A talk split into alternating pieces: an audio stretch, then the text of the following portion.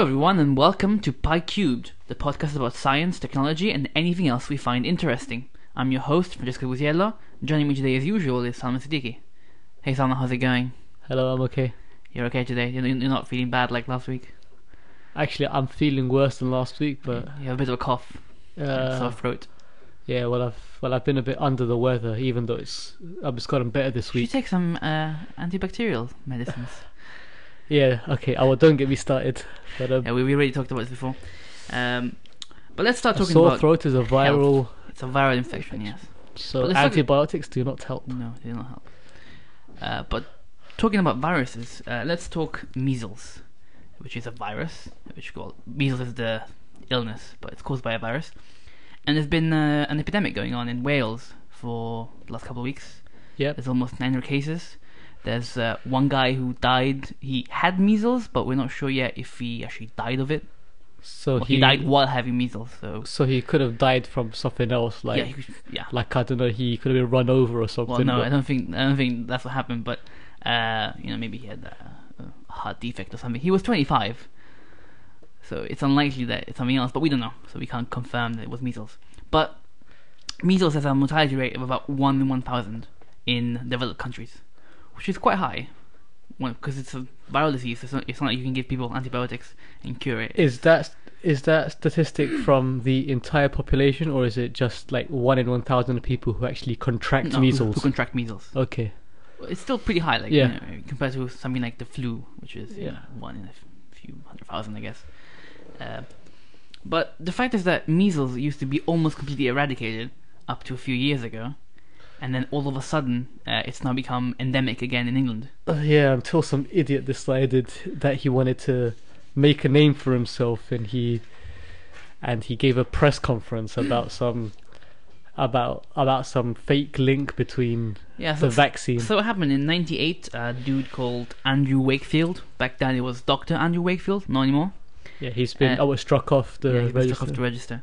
And he published a paper in '98 on the Lancet, which is a respected peer-reviewed journal, in which there were some suggested links between autism and vaccines, specifically the MMR vaccine, which is a measles, mumps, and rubella vaccine. And but the actual there were supposed links in the paper, but when he said it as fact, it was during a press conference. He called a press conference and he called all the media there, and he said, MMR causes autism. And of course the media loves a scare story, it loves scares because it sells copies, it increases audiences, and so Question Time last week, right? Yeah, I saw it, and it's just... She was an embarrassment. It was the Daily Mail's, what was her name? She's an Australian woman. Yeah. I can't remember her name. Yeah, well she was the editor of the Daily Mail. And it was... and I think she was a editor. She was a contributor. Anyway, she was one of the big guys, like Richard Littlejohn or those guys. I mean, she was an embarrassment to herself and to our journalism in a whole. It's like it was like, oh come on, everybody was publishing a story. It's like, but it's called journalism. You guys check the facts and. You must check the facts of scientific. We're gonna get to scientific journalism in a minute. But basically, what happened was that people stopped vaccinating their children. In London, in 2003, the rate was 61% compared to 95% before the scare, which is pretty low. And what happens is that if you stop vaccinating, then the disease comes back because it was never completely wiped out. So there's always someone who has measles, and now people are getting it more and more. And there's just about 900 cases right now in Wales, which is not good. Especially because it's not, there's nothing we can do about it. It's a disease that was almost eradicated, and now it's back. And it's all due to the self-interests of one person and the self-interests of the media, who are only there to sell copies or increase audiences. And basically, this guy, Andrew Wakefield, he was, there was this Sunday Times investigative journalist called Brian Deer, I think, and he did a bunch of investigation from a decent newspaper. Yeah, from a decent newspaper, and he found out there's a ton of conflict of interest because Andrew Wakefield was connected to Immunospecifics Biotechnologies Limited and Carmel Healthcare. And Carmel Healthcare, the name of the company, is his wife's name, And basically, Wakefield was estimating to make about $43 million a year from autism diagnostic kits. So all of this was caused by the greed of one man or, you know, all the people who were behind this. And the results were falsified. They were not done well. Like, the paper was retracted by the Lancet in 2010. It was partly retracted before, but in 2010 it was struck off Lancet. And, you know, the samples used for, like, the measurement of they were contaminated. It was just a mess. And in fact, I think it was at UCL he was working. UCL was sending him a letter saying they were worried about his links with these companies because there's a huge, obviously, conflict of interest. And so now I don't know what he's doing. I think he's off in the USA somewhere. He's not a doctor anymore. Probably selling some other snake oil. Yeah. So I want to talk about the role of the media in this, because scientific journalism is very poor in general.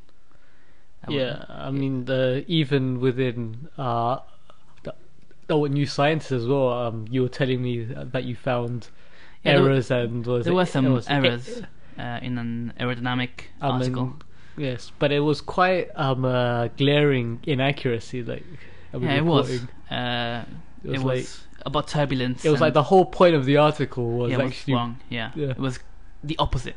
Yeah, of what he was saying, which is a shame because usually they're probably quite accurate, more than most articles in science. But because if you go on, tell me. No, I'm saying that if you go and you pick up one of the gutter papers, or like, you mean tabloids. Yeah, what those kinds, like you know, the red tops and stuff. Okay. And you just look at any sort of science article that they have in there. They always sort of put these like really awkward terms in there and say there's been new evidence to suggest that such and such is actually good for you and that there has been evidence that links this and this and carrots cure cancer and mobile phones give you cancer depending on the day of the week.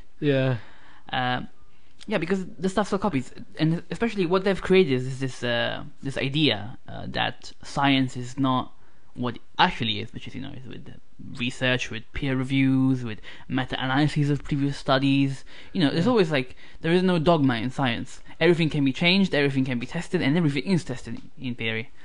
And what happens is that they quote experts, and then putting quotes around experts, and the public thinks that, you know, science is like something really complicated, only experts are able to understand. It's a bit like shamanism. Like the shaman knows, and he says something, and that's what it is. Deep insights into it, yeah. Which is not true. It's not how science works. And it's quite frustrating to see people believing such stupid things, because if you think that all science is, you know, is like whatever anyone feels like every other day, and then it's just, you're not going to believe it. Any random person, any average person should be able to go along and kind of pick up a few papers and see, all right, this is what they claim, this is what the evidence is, here's the proof. And whereas nowadays you tend to see in papers saying that some expert in some our university, which you probably haven't heard of. Yes, one of those universities. Yeah, only do science for press conference, basically. Yeah, they that this new plant or some fruit is able to cure cancer and stuff. And the fact is that most of the time these experts, they're not experts. They're just people who are willing to give the most outrageous, you know, headline or quote to the paper, because, you know, of course, if you call and, you know, a good scientist and you ask him, "Is this true?" the guy will tell you, "Well, it's more complicated than that," and that's not a very interesting quote. But if you're going to say, "Yes, this thing will make you immortal," then they're going to print it, and, you know, people will be more interested in it because, you know, it's stupid. But yeah, I mean, there's so many cases of papers misrepresenting science. It's just silly, and like sometimes there are interest behind the stories. Like in the article I put on the web, on the blog the other day, there's a link to a story I think on the Telegraph or some other paper, not the tabloid, and which, you know, linked studies showed that Jessica Alba has the best walk, has the best wiggle as she walks, and the fact is that the study was like work that out. Commissioned. It was like by some media company, advertising company, which had interest in Jessica Alba or whatever. Who doesn't? But yeah, so they that's not science. If you keep telling the people that this is science when there's actually real science to be told, people don't believe it, or people distrust it because if you're shown that science is stupid, then people won't believe it, which is a shame. I mean, I get people all the time posting very dumb things on Facebook, or those viral images which go around like, people don't tell you about this because the big companies don't want you to know, but this and that cures this and that. And it's just, if they apply a bit of logic to the situation, like if a big company could package a fruit or a natural remedy and sell it as medicine and it cured cancer, you think they wouldn't do it? Of course they would do it, right? It's just they will make so much money. But the fact is that because these people think that science is stupid or crazy or quirky, then they don't believe it.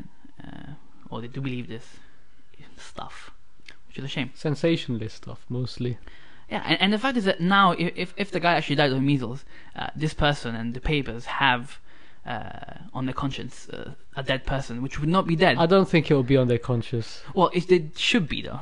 Yeah. Because that person would not have been dead. Did you see that? Well, we don't know, actually, probably. Yeah. Tell me. No, I was saying, you saw that lady on the question. Yeah, she was completely unrepentant.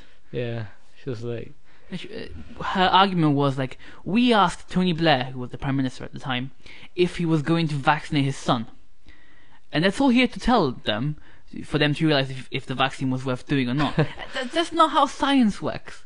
Go read a paper. There's tons of papers now because, of course, this thing went big. Like in the USA, there's a big movement against vaccines. Anyway, if you are listening in the USA and you come across any article linked to the Daily Mail, don't read it.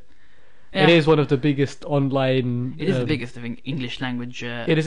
Is it the biggest now? Yeah. Okay. Well, you get a hell of a lot of people posting links and stuff to our Daily Mail. I have a thing on Facebook. I think it's called Kitten Lock, where basically if you accidentally click on a Daily Mail link, or I think that's the Sun, it automatically links you to a page of kittens.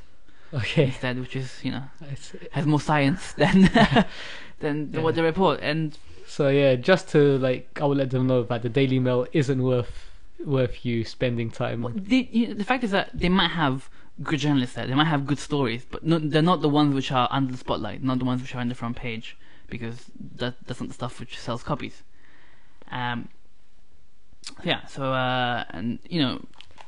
The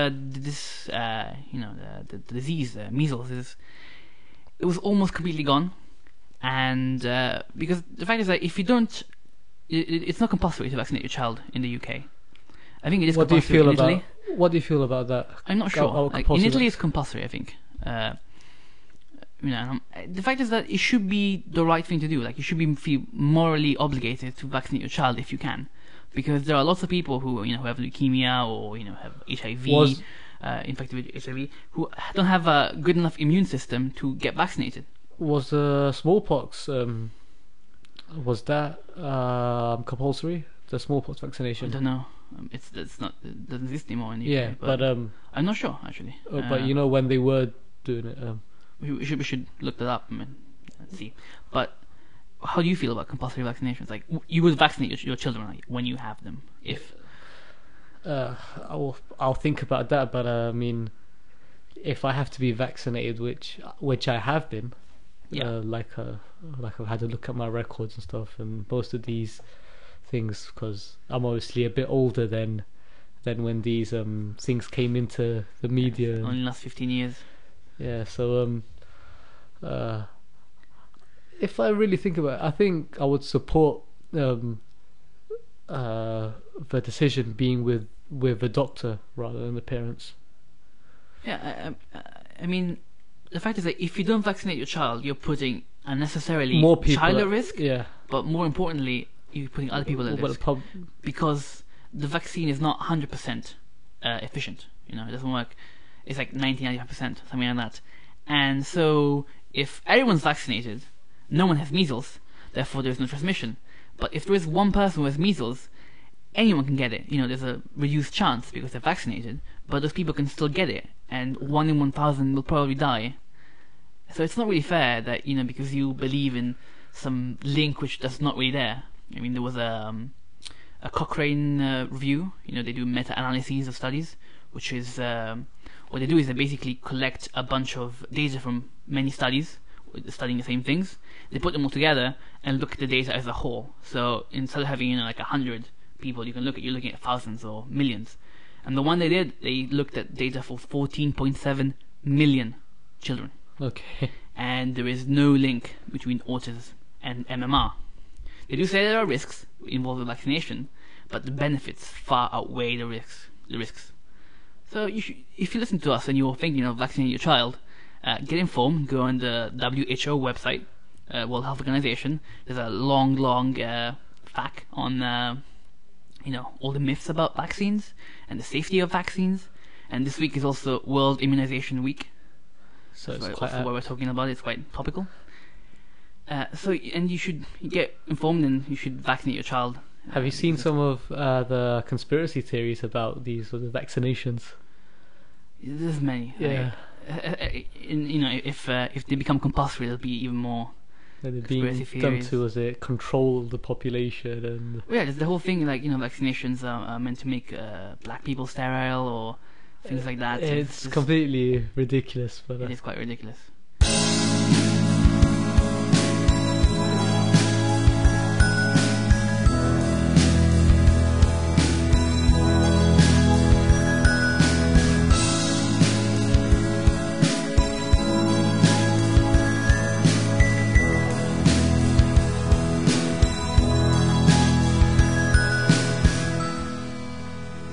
Welcome to the Astronomy Corner for this week, making a reappearance. There was no Astronomy Corner last week. And first of all, I want to read something to you, Salman, from a transcript from an Apollo mission. Where did that come from? Give me a napkin quick, there's a turd floating through the air. I didn't do it, it ain't one of mine. I don't think it's one of mine either. Mine was a little more sticky than that, further away. God almighty. Laughter. So it's a transcript. It's, you know, it's been it's not confidential anymore. And the astronauts discussing there's a, you know, one of the poops which flying through the air of the capsule, which gives you a sense of, like, you know, how close together you are when flying. What mission was this? I think it was Apollo 11. Okay. So it wasn't they didn't land on the moon, but still they took you know, dumps in space, and they were floating through the air. There's also another incident of another turd floating through the air later as well in the mission. Cool. Which I thought was quite funny, just to open up Astronomy Corner.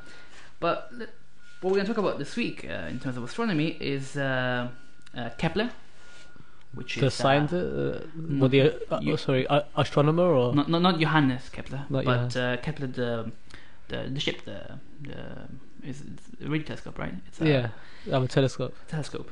It was launched in 2009 by NASA, and it's looking for you know, colonizable habitable planets. Planets which in theory have the same characteristics as Earth, so, you know, the right distance from the star, the right mass, and all of the conditions so that there can be liquid water and therefore possibly life on them. So, I mean, the most important points of these is that they need to be at least warm enough to be able to sustain life.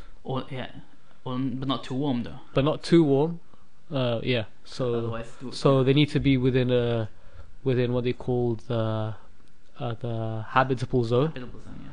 And I believe that they've managed to find roughly 2,700 or so planets. 2,700 planets, which are in this candidates. Which are in this zone. But recently, they've managed to find a handful, about 5 planets, which have very Earth-like characteristics, being that they're similar sized. I have data for one of them here. It's called Kepler-69C. Okay. And it I like the name already, but go on. Yeah, the name is very original, but they're not gonna name all of them because that would take forever. has a radius of 1.5 times that of Earth. The planet orbits a sun-like star called Kepler-69. It is within the habitable zone, and it is one of the most Earth-like planets in terms of size and temperature found yet. And NASA called it a prime candidate to host alien life. Okay. Cool. It's about 830 parsecs from Italy. So from Italy? Well, from Italy as well, I guess. Yeah, I don't know where that came from. What is it? 2,700 light years away. 2,700 light years. So still nice. Way too far for humanity to ever get there, but it would be cool to know if there's a possibility of life on this. And there's also one system where they managed to find two planets next to each other that were both within this habitable zone. So they were basically sister planets. So like Earth and Mars. Whereas Mars can be considered to be within the habitable zone. Yeah, it's a bit small though, Mars, isn't it? It's a bit small, but I mean, it is considered to be warm enough.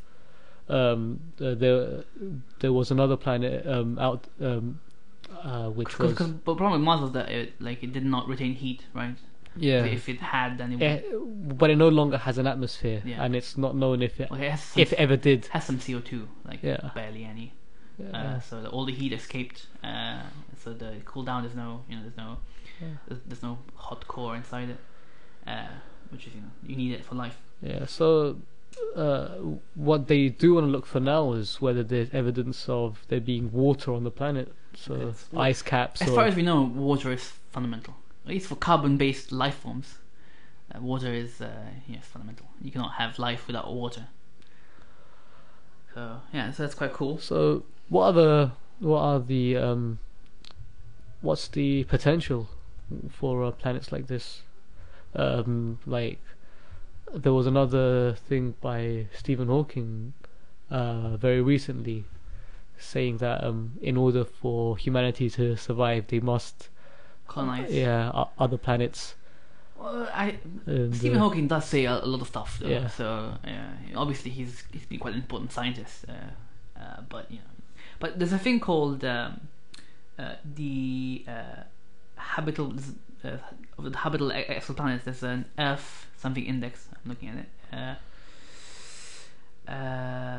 Earth similarity index, which is from 0 to 1. So of course the Earth is 1, exactly like Earth. And the one we just talked about, 69C, is 0.79. Okay. This is all based, of the distance from the star, so they have a similar. So it's got a similar length of a year, and it's got things like that. Yeah, the temperatures and because of course, if it's too hot, water boils off, which is not good. If it's too cold, it's frozen. You can't live on there. Yeah. Well. There's lots of frozen water in the universe, and as far as we know, there's no life in there. As far as we know. Because there's lots of water in the solar system as well. In I think Europa has a huge one of Saturn's moons. Yeah, Saturn moon or Jupiter? Yeah, it's Saturn. Sure. Yeah, Europa. Yeah. No. Anyway, we'll check. And also Saturn's rings are full of water as well. And okay. Every year there's tons and tons of water being dumped on Saturn from the rings. So in theory they're getting smaller because all of this material is leaving. But another candidate for colonization, which people don't necessarily consider one, is Venus. And you're thinking Venus, there's no way, right? Because it's really hot. The temperature on the surface of Venus is 740 Kelvin, or 160. And we talk about the environment on this planet, but. Venus is crazy. Our Venus is where data, our global warming's gone mad. Yeah, the atmospheric pressure is 93 bar. That's 92 atmospheres more than on Earth. So we'd all have to be walking around in sort of pressurized suits. And then it's full of sulfuric acid clouds, which is why we cannot actually see through the atmosphere because they reflect a lot of light away. And nice. Basically, it takes 4 days for the atmosphere to rotate around Venus. It takes our atmosphere, I think. 2/3 of a year to rotate completely around the Earth, and there it takes 4 days. And the average speed of the atmosphere is 100 meters per second wind. So it's constant our gale force. 360 kilometer an hour wind of mostly CO2 and sulfuric acid at 93 bars and 740 Kelvin. So it's not like, you know, not very habitable or visitable. But the fact is that if you go higher up in the atmosphere, you get, at some point, a similar temperature and pressure as the atmosphere on Earth, and the air is 21% oxygen and 78% nitrogen. So what, would you live in like I would call it hot air balloons all the time? Yeah, you'd have to build like on the upper reaches of the atmosphere, but there is like a band of the atmosphere on Venus which is habitable. Okay. Which is crazy. But then there's other problems, like the fact that it doesn't have a magnetic field around it. The only magnetic field it has is from the solar wind, not from itself. It doesn't have probably doesn't have a spinning core inside the Venus. We don't know. But of course, you know, radiation would, you know, be pretty bad on there. And you know, we always talk about like U.S. or European space achievements, but the Russians have done a lot for space exploration. Definitely. You know, including, you know, the International Space Station and the Soyuz capsule, which is still used to go up there. But they were the only ones so far to have sent probes to Venus. And these were called the Venera probes. The Venera. This was it back in 70s? Late 70s, yeah. Early 80s, yeah. Go on. Yeah, and basically the probes, I think, the first one that took pictures survived 23 minutes. I've seen a few of these pictures. Yeah. 23 minutes on the surface of Venus, because it's so caustic. There's so much you know, acid. There's so much heat. And I think the one of them survived for about 2 hours. One of the later ones, but that's it. Like, you know, metal probes, they cannot survive. So obviously, you know, human life would be quite difficult on the planet. But what's most interesting is that we have color pictures of Venus, and the method they used is quite interesting because they didn't have color cameras to send data back. So what they had a black and white camera, and they had filters. So they would have take a picture, and take a picture with a red filter, change the filter, take a picture with a blue filter, take a picture with a green filter, and then, you know, you can measure the intensity of the light coming through, and then you can reconstruct the picture using, you know, the intensity of those colors. So now you have color pictures of Venus, even though they were originally taken in black and white. Cool. Which is pretty cool. I think it was quite clever. Because you're talking about 30 years ago, so it's not like you had, you know, nice digital megapixel cameras. It was quite difficult to do something like that. It was, and most people don't know about this, all these Russian missions. It was during the height of the Cold War, so we probably didn't even talk about them in the US media, I guess. Yeah, a lot of this stuff is only just becoming public. Yeah, a lot of what they did back then. I mean, whilst the whole US our space missions were like that's quite some time ago. Yeah, and a lot of the scientists and engineers that were working on it, they were made quite famous from it. Like what do you call it? Von Braun and stuff. Werner. Yeah. He built V2 rockets for the Nazis, right, before coming to the US. Yeah, yeah. But well, his Russian equivalents, they were never made. Yeah, there was a public BBC docudrama a while ago, which was really like 6-part series about space race, right? I think it was either Race to the Moon or Race to the Moon. Yeah, it was, and basically they had a whole bunch of stuff about the Russian side, but lots of it was speculation. Because you can't know, because those documents have not been made public. They were a very closely guarded secret about what they did. You know, because they didn't want, you know, the US to have all the rocket engineering data and stuff. Because the Russians were quite, you know. Well, the US were quite ahead in terms of like rocket propulsion. They were quite technological advanced. The rockets they were using, and it was. It was German scientists, but.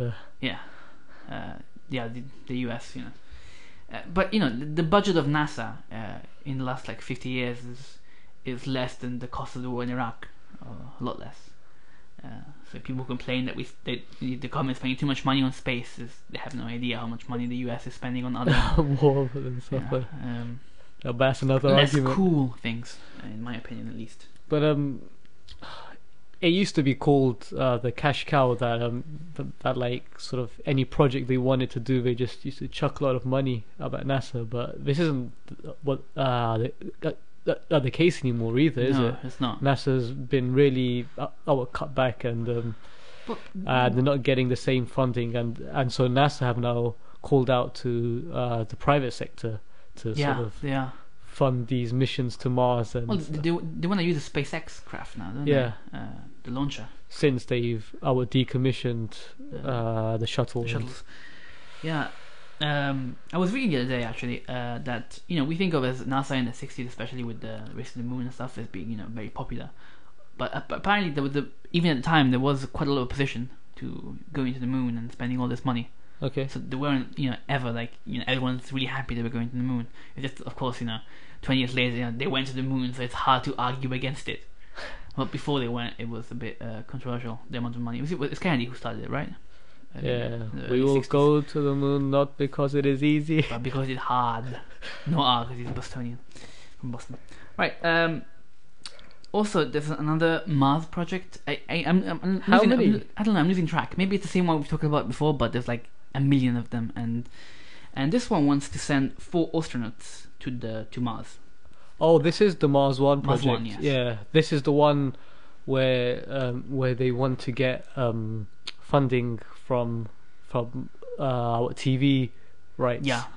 But last time we checked, they want to send only one guy. Now they want to send 4, and they want to send 4 more every 2 years. So they send 4. They build a base. They want to make a colony. And the fact is that, you know, it's definitely a one-way ticket for a few reasons. One, there is no way to get back off the planet. And unless they manage to find all reserves and they manage to build some kind of it would be quite difficult to live there. Refinery and there are no natural resources on Mars, as far as we know, in terms of like food and stuff. So you're not going to survive long, are you? But well, you need to take everything with you. Yeah, unless you take all the food you need for 2 years until the next mission comes, which is going to need even more food because you got more people coming. Yeah, it's a mess. And also the gravity on Mars is 38% that of the Earth. So you can nearly leap tall buildings in a single bound. Not just that, is that, you know, once you've lived for several years on Mars, you cannot go back to the Earth because you're going to be too weak. You will die. Like your bones just be really brittle and your muscle will be completely atrophied compared to what you have here. Well, then you keep working out. It would be but still, it would be your bone structure will change. Like your bones will change the way they're made. They are because they're always being rebuilt, and they're rebuilt according to the demand you're putting on them. And so, you know, you cannot go back because they cannot launch you off the planet. And if you do go back, you can't actually go back to Earth because you would need probably time in orbit, I guess, or something. Or you'd have to strengthen yourself. I have no idea how you would do it. Get back. The moon is even low gravity, so you cannot just go there for a bit. You get used to it. You have to go to Venus in winter. Actually, Venus is the same gravity as the Earth, close. So that would not help. And the sulfuric acid will pressure kill you. Above you. And 93 bar. 93 bar is the equivalent of 130 meters below sea level. That is a lot. It's like almost a kilometer under sea level, which, you know, no human would be able to survive that kind of pressure. No, I mean most animals not survive that kind of pressure. Like, I mean, I've dived down to 30 meters. Yeah. And believe me, the pressure is incredible. You can feel it. Ears is just... Well, when you've been diving, you get to be able to control your ears and stuff. But I mean, you can feel it down there. It's your wetsuit sticks to you quite hard. Yeah, it's like you have 30 meters of water above you pushing down on you. And so, just to imagine how much like how much pressure there is on your head when you're that deep down. This. Yeah, I mean, and you can imagine how much pressure you would have, you know, under the Mariana Trench, which is, you know, 11 kilometers, which is the deepest point. And I had the thing in the blog post, you know, how that the surface of the Earth is actually quite smooth, because if you were to shrink it down to the size of a pool ball, it would be quite smooth. It would pass regulations. And if you were to blow up a pool ball to the size of the Earth, then you would have, you know, trenches of like 25 kilometers according to the specifications, regulations. Yeah, it's, but of course, you know, the Earth is a squashed sphere, so it wouldn't be a very good ball. Okay. Yeah, I mean, I think Mount Olympus on Mars, I think it's 25 kilometers tall, which is much taller than anything here on Earth. Even, you know, like Mauna Kea is like 8,000 meters from the bottom of the sea. So, yeah, huge. By the way, have you seen the video submissions for the potential astronauts who want to go to Mars? I have not. Well, are they stupid or crazy? Well, the ones I've seen haven't been very inspiring so far. It's like they've asked people to send in video submissions, which you can see on their website, for why you want to go to Mars, and you got the reasons people give. And you got some people like, I don't want to live on this planet anymore, but, and you got some that, I want to be an inspiration for everyone else, and I want to be famous. Yeah, so basically. It's basically the same people who go on Big Brother, right? Who are auditioning. But they don't know what they're actually letting themselves in for. Like, you're not coming back. Like, and if they decide to not send anyone else, there's 4 people stuck on there for the rest of your life, which won't be very long. Like, and you'll be really famous, but you'll still be stuck there. Yeah, so, I mean, I don't know if. How long will you actually survive without much our support there? Because you're going to need to wear a suit anytime you go out onto the surface. Even if you can even go out on the surface, I have no idea how that would work. It seems crazy. It seems one of those projects that are doomed to fail, or they'll do it but on a very reduced scale. Just because they want to do it in 10 years' time. Yeah, so many challenges left, and there are a lot of other space scientists who are saying that this actual Space One mission team, they just don't have the expertise. The SpaceX, you mean? No, this Space One, Mars One. You mean? Sorry, Mars One. Yeah. Yes, Mars One, Space One, SpaceX, and Mars One. Yes. Yeah, Mars One. They don't have the required expertise and the resources for such an ambitious project. Well, they need tons of money. I think they cost like $6 billion, something like that. Yeah, and there's only so much that TV can actually pay for that. It's like, I'm sure people will get pretty bored of a sort of Big Brother style show going on for a couple of years. It's the same 4 people for 2 years. Yeah, no one gets kicked off. Well. If you leave the Big Brother house on Mars, you die in the cold.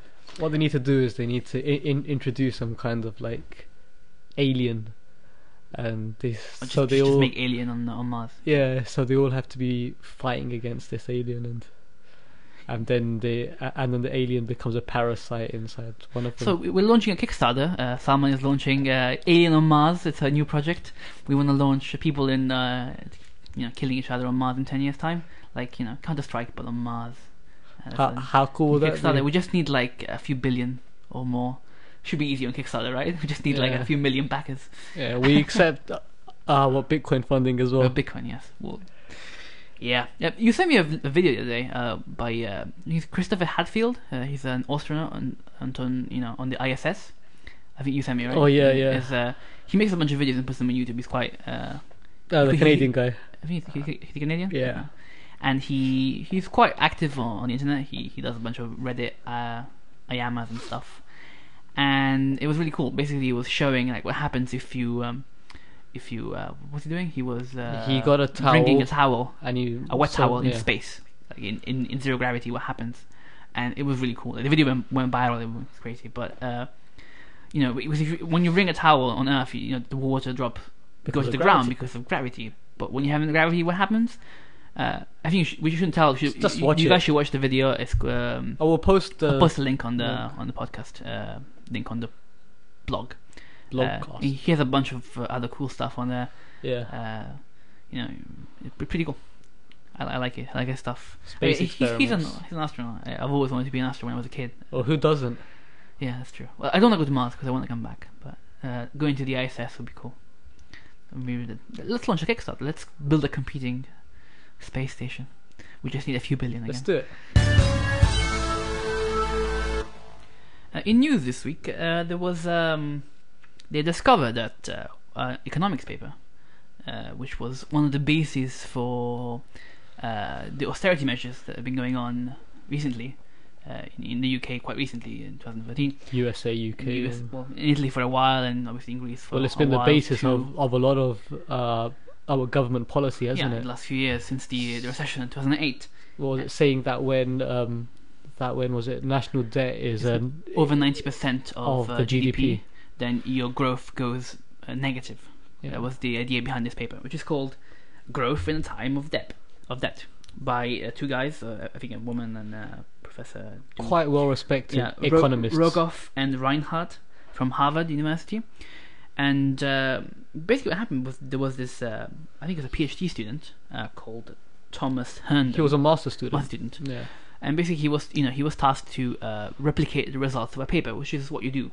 You take a well-known paper and see if you can sort of find the same things. Yeah, so you do a critique on it. Yeah, you in that way you learn about the methods they've used and if you can use them as well. And it's also good for students that may end up doing research in the future. Yeah, it's a good basis to understand how papers work and how to results. And this guy was trying for months to get the same results as the original authors of the paper, and he just couldn't. And the professor was like, oh, well, you're probably doing it wrong, and he kept doing it, and just couldn't get it. It wasn't such a particularly hard calculation, so he was baffled as to why he could not get the same result. And so, at some point, his professors got curious as well, because it just wasn't working. And so they asked the authors of the paper to send them the data. And the authors sent them an Excel file with the data on it, and they found out that when they were highlighting a column for a computation, they forgot about a third of the column. So the conclusion of the paper was that if the country has more than 90% debt compared to GDP, your growth slows down and goes negative. Including this data, it says growth is 2%. So it's quite a different conclusion, and you can't obviously say that because of this paper austerity exists. But of course, it was definitely pointed out by I think Paul Ryan and. I think maybe even George Osborne as a reference. Yeah, it was useful. So that's bad.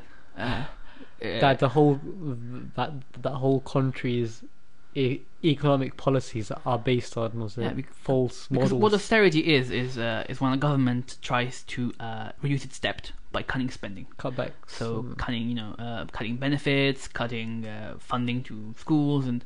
What happened in the USA is that something really weird is that they sequester, I think it's called.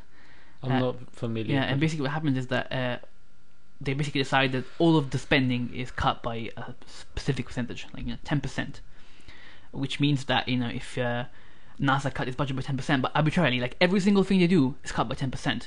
It's not like you say, oh, these things are not important, let's not do that. The way it works at the federal level is that everything's cut by the same percentage, which is really silly, but there we go. Austerity, there's some pretty prominent economists, like Paul Krugman, who won the Nobel Prize a few years ago, been quite critical of austerity, or like modern Keynesian economists don't like austerity, because what they say is that, I think it's the paradox of thrift, which means that, if you're trying to cut spending to start the economy, that's not going to work, because if everyone spends less money, that means that there is, less growth. Less money negative because the money I spend in the economy is someone else's money gained that then they can spend. But if everyone's saving money, then the country's never going to grow. So what's happening now is that they're trying to reduce debts, but the country's economies have not had much growth in the last few years, and there are more and more economists who start to believe that austerity doesn't work because the data shows that countries are not responding the way they were hoping they would. Which is anti-austerity protests have been in the news for a while now. It was the Occupy Wall Street movement. We had 99%, and the whole obviously Greeks are not very happy about it, about the measures and I mean in the UK now they're cutting benefits, right? So who was it? It was a politician who said that it's easy to live on £53 a week. Ian Duncan Smith. Yeah. Which £53 a week is, it's not much in Swansea. But maybe if you're in London, £53 a week is nothing. Maybe when back in the 70s, he could have been living on like £53 a week. But sure. With inflation, that's not the same amount of money. I don't want to get too political. I want to keep it on the economics side of things. But it's not looking like it's working. By the way, have you seen what the models look like? I have not. No. I mean, how do you go about modeling an entire economy? Well, like, there's so many approximations. Yeah. There's so many out variables, and it changes from country to country as well. Even for example, and it depends on what the economy consists of in one country. Like was it here in the UK? It's mainly financial sector and our service industries. Where the reason why Greece is so much worse off than say Italy, for example, because Italy in theory has almost the same amount of percentage of debt as Greece, a bit less. Is that Italy is a very productive country in terms of industry, so it's huge industry, cars and lots of other things. So it's manufacturing. Manufacturing. It's just much more resilient than a place like Greece, which is mostly goods to actually export and agricultural exports in Greece. But even in the paper, even if you consider the other countries which are not considered in this Excel column.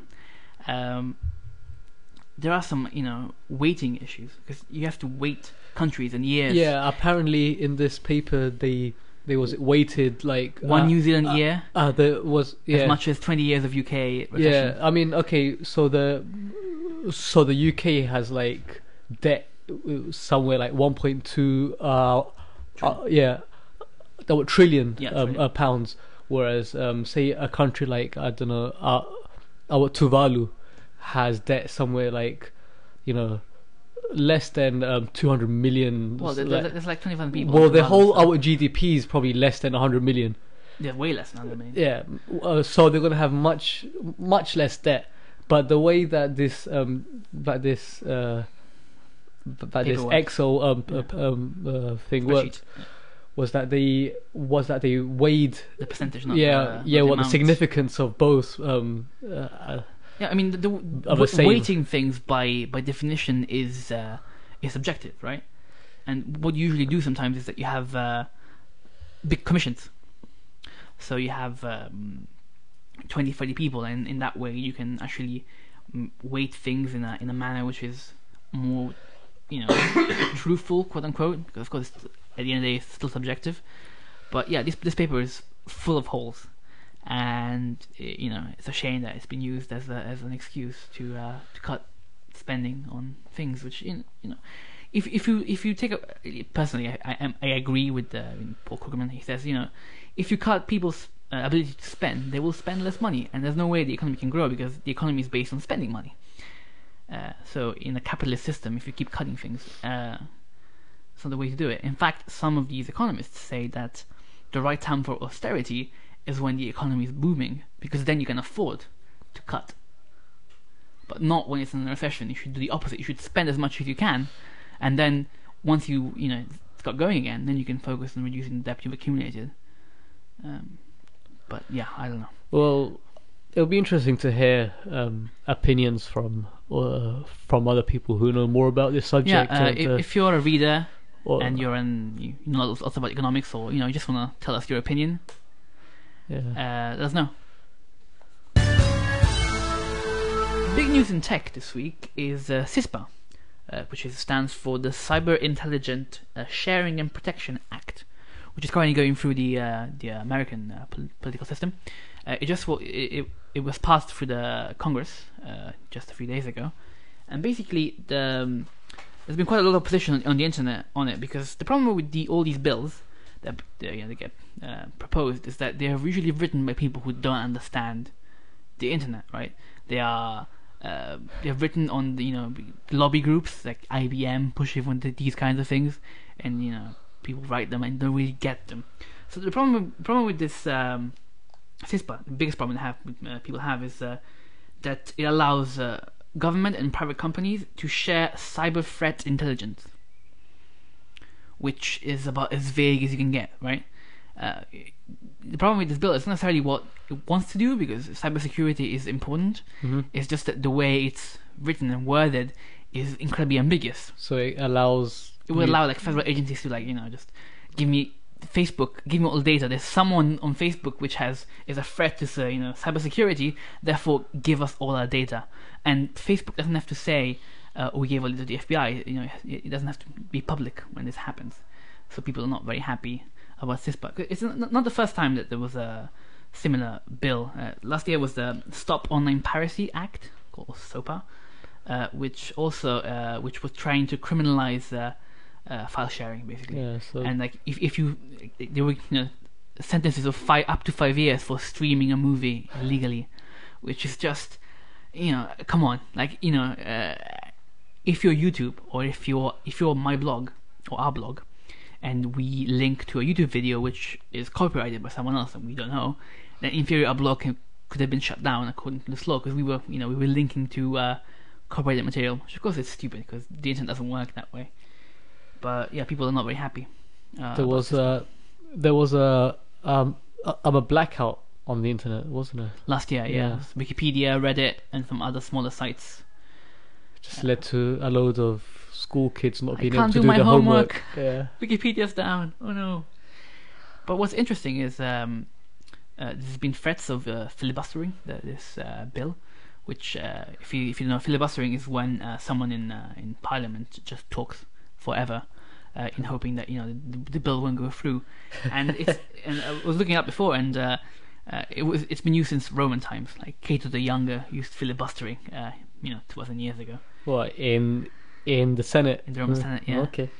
And I think the longest filibuster in U.S. history is like 24 hours long. What? Someone just talked for 24 hours. Yeah, because in the Congress, in the lower house in the USA, you have limits on how much you can speak. You can set time. In the Senate, you can talk as long as you like, until it passes with 2/3. If 2/3, 60 out of 100 seats, the senators voted in. So you can. If I'm a senator and I don't want this bill to go through, I can go up there and I can talk about conspiracy theories surrounding the Death Star in Star Wars for 12 hours, because it doesn't have to be pertinent to the matter at hand. You can just talk whatever. Same in England, like in the House of Commons, you cannot say anything you like. It has to be pertinent to what's being discussed, but not in the House of Lords. Okay. So there was a filibuster last year, 2011, 2 years ago. It lasted for a very long time, and at some point they put up beds and refreshments for because the House of Lords are all kind of old and frail, so they had to. It's quite weird, though. Don't you think? Like you can just talk stuff away. I didn't know much about this before, to be honest. But when I've heard like you, told me about this. And basically, like in the USA, sometimes all you need is the threat of a filibuster. Okay. It's like, oh, we're going to filibuster this. So like, okay, let's move on to something else for now then, rather than having to sit down for 24 hours. So it's a flaw in the system. I don't know if it's a flaw in the system. It is, because if you don't want something to happen, you just go and start rambling. I guess so. But it definitely maybe like calls attention to it. Maybe like a bill that would not been very well known at the Senate, then people know about it because it's a guy who's been talking for 12 hours. But yeah, I mean, the USA strengthened it, filibuster, in like 30 years ago, so they obviously like it. It's part of the culture of the politics system, which is interesting. But yeah, so if especially if you're a US listener, you should go look up who your representative is in the Senate or even the House, even though they already voted it, and you should phone them, or you should email them, or send them a letter, and just let them know that you're. Obviously, first inform yourself what CISPA is, and then you should complain to your representative, because what usually happens on the internet is that the US takes the lead and everyone else follows. So if this passes in the USA, then I'm sure that many other governments in Europe and other parts of the world who will try to do the same, because it's passed in the USA, so might as well we'll do it. Because they tried to do it, a similar thing to SOPA last year in the European Parliament as well, which didn't go through. Yeah, so inform yourself. It's all about privacy, complain. Laws on the internet. It's all murky. Yeah, I mean, like politics, representative politics. Your representative represents you, so you should complain about what they're doing if they're not doing what you want them to do. So you should do that. So Salman, tell me about dark matter. What's going on? Why is it important? And what's the super cryogenic dark matter search? Super CDMS. Super CDMS. Yeah, they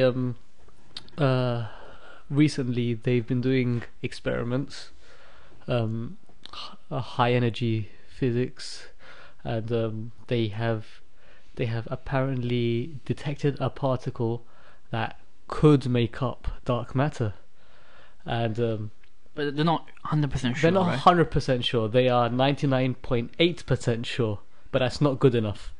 It's not. This is a 3 sigma confidence level, which is 99.8%. Whereas in the field of quantum physics, right? Our high energy physics. So same with experiments at CERN and stuff. Things have to be at least 5 sigma. 99.999, right? 99.95. Okay. Yeah. To be considered like discovery. Mm.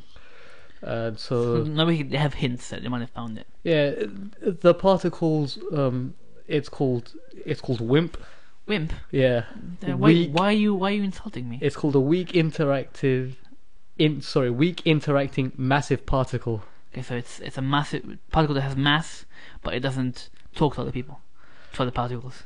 So it's a WIMP. Yeah. Like, physicists have their really weird humor sometimes. Like it's a WIMP. But yeah, I mean they've got funny names for all these our particles. They're not very imaginative. No. Up quarks and stuff like that. But it's interesting because it's the first time that we. But just to shed some light, or I will let you know about this that even with experiments like that are occurring at CERN, they're not able to actually see the particle they're after. Just detect it, right? They are detecting the trail or something, the sort of evidence that it could be there. Yeah. So they do a whole bunch of experiments, and they don't see it, and then there needs to be a sort of confidence level, which in this case has to be 5 sigma, 99.95%, that the particle that they couldn't see was this Higgs boson. Well, in the CERN experiment. In the CERN experiment, yeah. So I mean that's the way that it works there, and that's how our particle physics experiments are at the moment. That's the only way what to do. Quantum particles you can't see them. You can't. Probability waves, basically. Yeah. It's. So this is the chance that thing we cannot see might have been this particle. Yeah. That is what it is, basically. It is, yeah. Which is why it's it's quite hard, like quantum physics, because they're not things that we can understand really. Because our brain, even see. Because our brain is not wired. Our brain is wired to understand the movement of objects. That kind of thing. Classical physics, like mechanics, is easy because you push things and you move things and you stand up and walk all the time, but we never see the world at the quantum level, or so even at the sort of macro galactic level. Like if you take our normal mechanics and you blow it up to those levels, they don't obey the same laws anymore. Well, no, Newton's laws are wrong in space. Yeah, because space and time are not as we experience them on Earth, because we're close to a massive object which distorts the space and time. Which is why I was trying to get your head around the concepts of our general and the special relativity. Yeah, our relativity. It's like you have to read it. It doesn't make sense. You have to reread it, and just from experience perspective. Like if you understand the mathematics behind it, it becomes much easier, because then the mathematics is this obvious thing. Yeah. But like from an experience perspective, we haven't experienced it because we can't experience. But it gives you an appreciation of the genius that it takes to be able to think up these concepts just through a thought experiment. Some people might think that Einstein is overhyped, but no, trust me, like. Getting there with a full experiment is crazy. Yeah, like it's it's mind blowing that he could do that. I have to read and reread other concepts, and just to have a I like have a small idea about what it is, but I mean, and then also what will be interesting in the next few years is also making quantum physics and relativity make sense together, right? Because right now they're talking about very different scales and things, but at some point they have to meet, and people haven't really figured out how yet, which is going to be the next big thing in physics, I guess, more than necessarily the Higgs boson. Well, part of figuring out how everything works. Well, it's part of the unification of of everything. But there was a very interesting article in the New Scientist this week. Which talks exactly about this stuff, like merging, quantum mechanics and special relativity and general relativity together. Yeah, it's quite high level physics, but who knows? Maybe someday we'll have an educator who's able to explain these things very well. But at the moment, it's difficult to get your head around it. Wrapping things up for this week. Anything else you want to talk about, Salman? Did you watch anything interesting lately? Or anything? Oh, it's been quite uneventful last week, hasn't it? There was stuff going on around. There was bombing in Boston, which sucked. Yeah. I happened to be threatened myself this week. Someone look at your beard and was like, oh, this person is obviously a terrorist. Yeah, look how long my face out stubble is at the moment. Not really thick either. Yeah, well, there was I'm a bum outside. I'm a tube station. Well, a homeless guy, right? So someone with authority. With a they always seem to be slightly drunk and have a dog with them, but so I was walking by and it was like, owl, expletive, throw an expletive bomb at you. I'm like, okay. I just looked at him, smiled. That's all. That was very nice of him. I thought, okay, if you know, if you know how to make a explosives and stuff, it's to remind you that you are now on the official FBI watch list, etc. Yeah. So if you know how to make that stuff, what are you doing? Being a bum. He was obviously drunk. Yeah. But it was quite a shock to everyone, the Boston bombing. But I don't think we should talk too much about it. Yeah, it's been covered in the media a lot. Let's not go there. Just we agree that it was not a good thing that happened. Just put it out there. Well, I don't think that there's any argument there, is there? So. Well, no, not really, exactly. just wanted to point out. But you said you watched an interesting documentary? Yeah, it's a bit old. It's a few years ago. Yeah, 2006, it's from 2009, I think. Okay. It's called The Yes Men Fix the World. Okay. About a couple of pranksters. Yeah, I remember that they were news quite a lot when they fooled the press quite a bit. Yeah, they were environmental and activists. And also anti globalization activists. So they went around impersonating big companies. Big companies like Exxon Mobil or Halliburton, Monsanto as well. Monsanto, I think. And they would give fake press statements. I was dressed up as our spokesman or the executives of these our companies. One of the companies that they did manage to hit was Dow Chemicals. Now, that was it back in the 80s. Was after the Union Carbide stuff? Yeah. Okay. Explain what happened there. Yeah. So if you don't know, back in 85 or mid 80s anyway.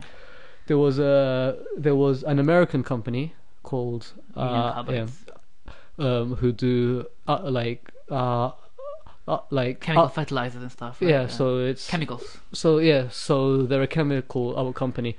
They manufacture chemicals, and they had a big factory in Bhopal, right? Yeah, which is in central India, Madhya Pradesh, which is where your family comes from, right? Yeah, close to it. Was it originally? Yeah, a few generations before. Yeah, and they.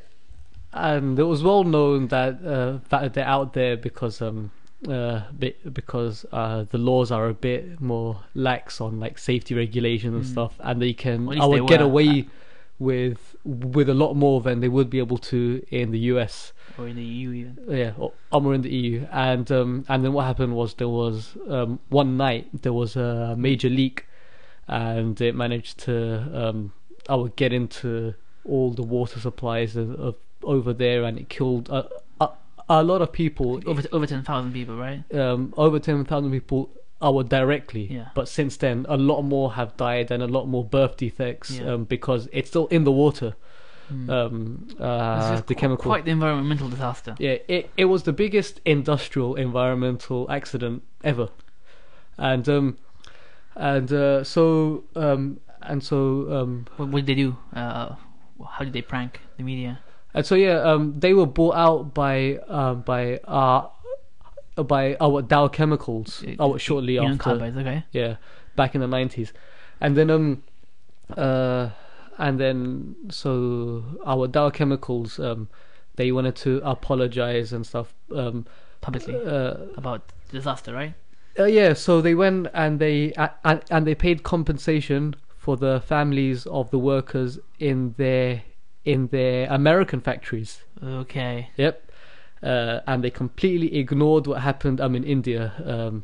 The original people who were being tried there managed to sort of pay off a few of the judges there, and they managed to get out of the country. So there was this massive injustice against the people there, yeah. That they haven't got any compensation back, and that there's still people dying there. So these two guys went about setting themselves up as being spokesmen for the company, and then what happened was that the BBC ended up contacting them, being fooled, and then they gave this massive press statement that they're going to finally accept all responsibility for this, and they're going to give all this compensation out, and basically what ended up happening was that the news was at that time obviously massive, and lots of media attention, which was exactly what they wanted, yeah, because they were highlight the problem, the fact, yeah, that there was no compensation given to lots of people died, that there was no public admittance of fault either here. Yeah, there wasn't no. But they managed to get attention back onto it. But not only that, what happened was that this managed to wipe off $2 billion off of their stock value instantly. Yeah. So it hit them hard, which is still scan our compensation for the, yeah, families of the deceased in India. But it's a start. You're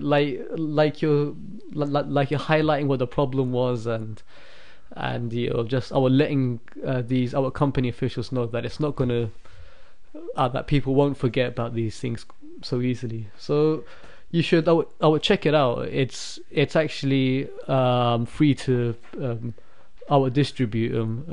The Yes Men Save the World, or yeah, okay. So you can see it on YouTube and stuff quite easily. Find the BitTorrent torrent file for that, which is legal.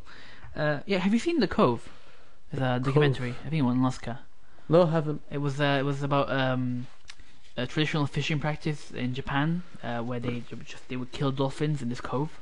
Okay. And I have a picture here. You can see it. Obviously, listeners cannot. And the water became completely red with the blood of dolphins, and people obviously complained a lot about after this movie came out, and they changed their methods. But apparently, it's still quite inhumane, the way they do it. They use a fin rod to impale dolphins behind their blowhole and sever the spinal cord. But it still takes quite some time for them to die, which is not very nice. But if you watch the movie, it's quite shocking. I eat animals, so I'm not not a vegetarian like one of those militant vegans or something, but the documentary is quite shocking. If you can catch it, it's called The Cove. One Oscar. It's pretty good, or it's pretty interesting. I think they'll probably do it for this week, right, Salman? Anything else you want to say? No, I'm just about coping. Yeah, someone is dying of the flu, swine flu. Now he'll be here next week. Hopefully, still alive. So thanks everyone for listening to the PyCube podcast. As usual, go check out our blog, pycube.co.uk, because it's awesome. And you're awesome because you listen to us. And we do the Twitter and... Twitter, whatever. You find the links on the blog. It's the easiest way to actually... Let's get socially interactive. Leave a comment on the podcast post. Or, other ways to contact us on Twitter, etc. So thanks again, and hopefully you listen to us next week as well. And that's it for us. Bye.